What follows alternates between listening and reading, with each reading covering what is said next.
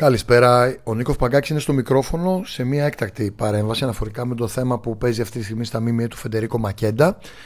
Και αυτό που ισχύει είναι το εξής, για να βάλουμε τα πράγματα σε μια σειρά. Ο Μακέντα εξακολουθεί να έχει κάποιες ενοχλήσεις στον Αστράγαλο.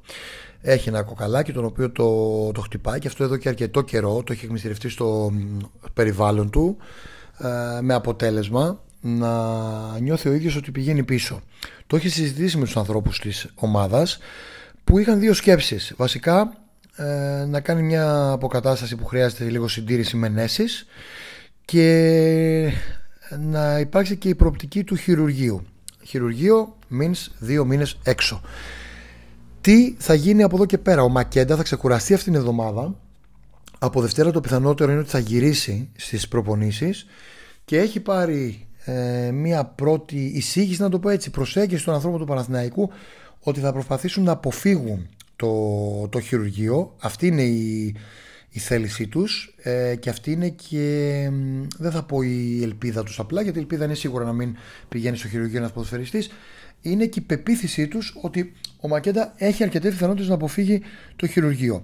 Ε, σίγουρα τα επόμενα 24 ώρα είναι κρίσιμα, αλλά νομίζω σύμφωνα με τη δική μου πληροφόρηση τουλάχιστον ότι ο Μακέντα τη Δευτέρα θα επιστρέψει να δοκιμάσει στις προπονήσεις, δεν θα είναι σίγουρα εντός στο μάτς με τον Ιωνικό και αυτή τη στιγμή ε, θα γίνει πολύ μεγάλη προσπάθεια να αποφύγει το χειρουργείο. Αυτό είναι, αυτή είναι η τελευταία είδηση.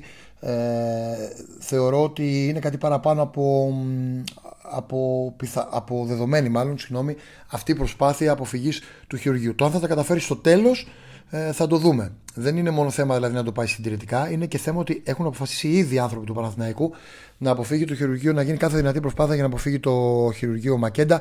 Που από τη μία θα ήταν καλό να γίνει τώρα για να ξεμπερδεύει, να τελειώνει να γυρίσει όσο το δυνατόν νωρίτερα.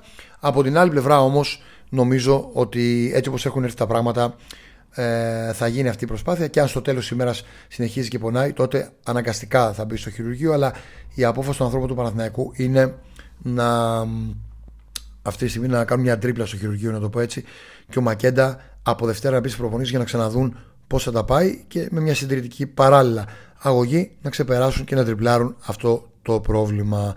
Μείνετε συντονισμένοι στο papatu.gr θα έχουμε να πούμε και αρκετά άλλα πράγματα στη συνέχεια.